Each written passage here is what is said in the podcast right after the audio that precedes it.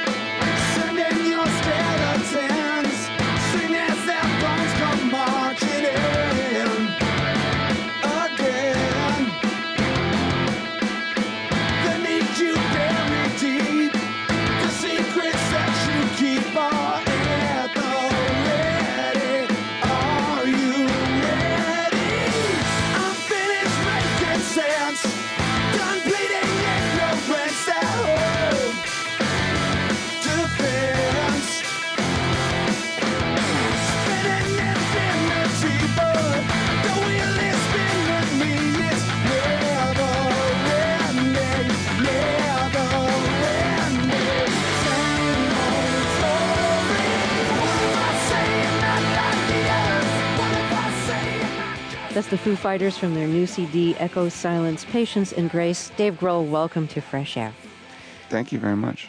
Does this new CD represent a new direction for the band?